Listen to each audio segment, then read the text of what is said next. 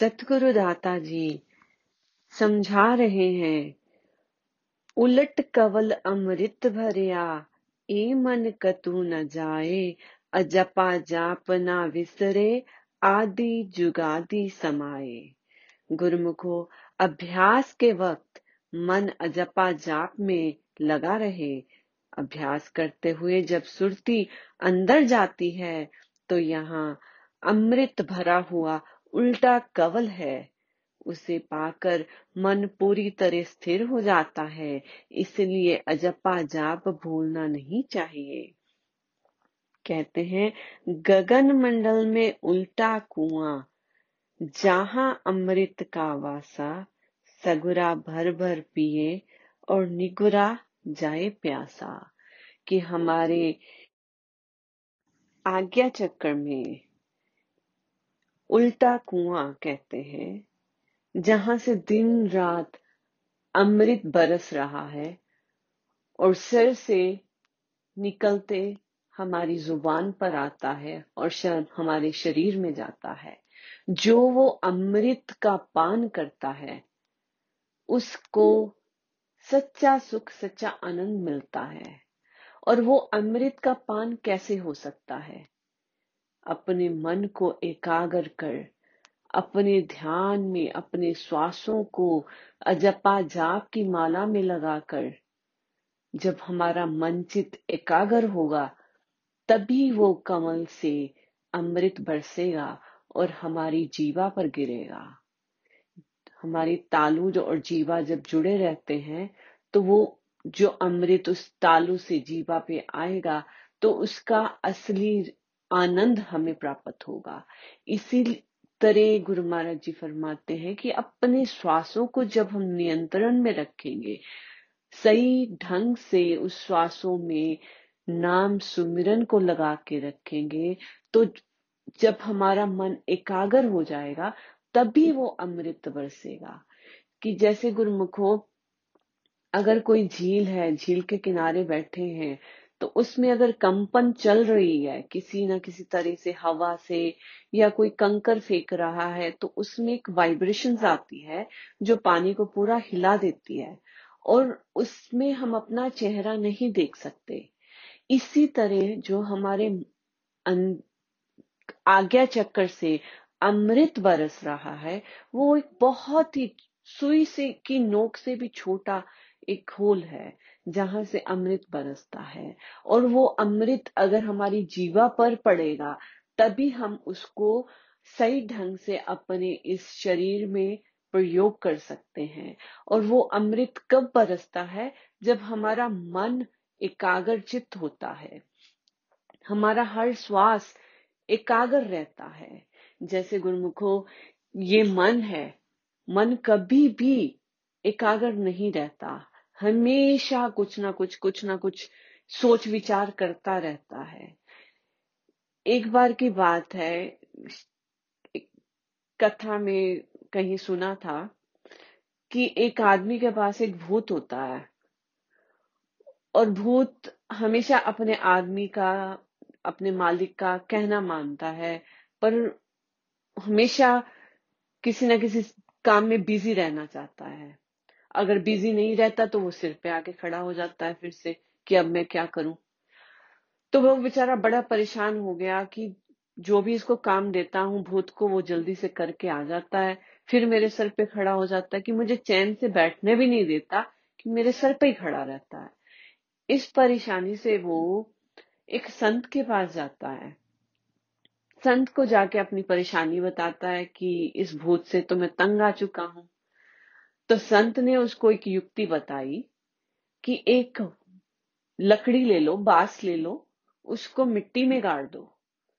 और भूत को बताओ कि इस पे चढ़े और उतरे। यही उसका काम है। और जब तुम्हें उससे कुछ काम लेना हो तो उसको बुला लो। काम खत्म हो जाए तो फिर से उसको बोल दो कि वास पे चढ़े और उतरे, चढ़े और उतरे। तो इसी तरह गुरुमुखो, हमारा जो मन है, वो मन हमेशा कुछ ना कुछ विचार करता रहता है। इन विचारों से हमें छुट्टी नहीं मिलती। तो हमें क्या करना है? अपने विचारों को नाम से जोड़ देना है। क्योंकि मन ने कुछ ना कुछ तो करना ही है, कुछ ना कुछ तो सोचना ही है। तो क्यों ना हम इसको उस वास की तरह बना दें कि ये श्वासों के नाम से ऊपर चढ़े फिर नीचे आए। श्वास ऊपर जाए विद गुरु गुरु महाराज जी के शब्द से और लौट के आए। जैसे जैसे ये श्वास ऊपर जाएगा, नीचे जाएगा, हमारा मन इसमें बिज़ी रहेगा। और बिज़ी रहेगा तो हमें गलत विचार नहीं आएँगे। और जब गलत विचार नहीं आएँगे तो हमारा मन एकाकर चित्त हो जाएगा। और हम मालिक, जो आत्मा, मालिक है इस शरीर की, वो एकाग्र होके ध्यान में लीन हो सकती है, सतगुरु के दर्शन पा सकती है। तो जब हम सतगुरु के दर्शन पाएँगे तो वो अमृत की बूंद जो अंदर बरस रही है, उसको हम पान कर सकेंगे। और जो अमृत की बूंद बाँध करे, पान करेंगे, तभी हमें सच्ची आनंद की अनुभूति होगी।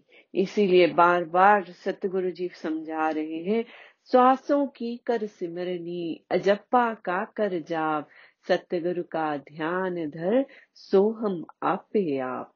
श्वासों की कुदरती माला है, अजप्पा का जाप इस माला से जपना है। इसके साथ ही सतगुरु का ध्यान अपने अंदर में दोनों आँखों के मध्य में एकाग्र रखे और शब्द का सुमिरन अपने आप होता लगे चले जाएगा तो हमें अंदर से वो अनाहत ध्वनि महसूस हो, होनी शुरू हो जाएगी जो अंदर हमेशा चल रही है। चलते मार्ग एक में मिले बटाऊ का बास भावे अभी बिछड़े भावे कोस पचास। बस श्वासों के जाप और ध्यान में अपना मन पूरी तरह लगाओ। अभ्यास के समय पूरा पूरा लाभ उठाओ। जैसे हम अपने एक एक श्वास को सतगुरु के शब्द से जोड़ देंगे, हमारा मन एकाग्र होगा। जैसे हम पानी के शांत होने से उसमें हम अपना चेहरा देख सकेंगे, इसी तरह मन के शांत होने से, एकाग्र होने से वो अमृत की बूंद का पान कर सकेंगे। तो बस अपने मन को हमें सतगुरु के शब्द के साथ जोड़ के रखना है कि हमारा कोई भी श्वास खाली ना जाए, सतगुरु के लेखे लगे। तो अपने मन को एकाग्रचित करके अपने भजन अभ्यास में हमें अपना टाइम देना है।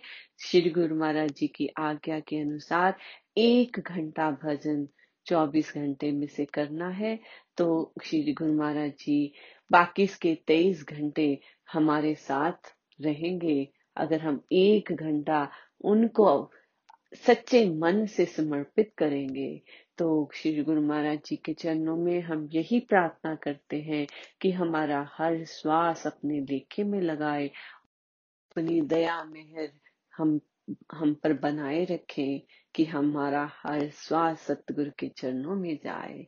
तो गुरुमुखो, हमें आज से एक कदम आगे बढ़ाना है उस अमृत की बूंद की तरफ़, जो हमारे अंदर बरस रही है, पर हमें उसको सही ढंग से यूज़ करना नहीं आता, क्योंकि हमारी इतनी ताकत नहीं, इतनी शक्ति नहीं, इतनी भक्ति नहीं, कि हम उस बूंद का सही तरीके से पान कर सके। सो सतगुरु के दाता दयाल जी के चरणों में यही विनती है कि हमें सही मार्ग पर चलने की कृपा दृष्टि बख्शे। बोलो, जयकारा, बोल मेरे श्री गुरु महाराज की जय।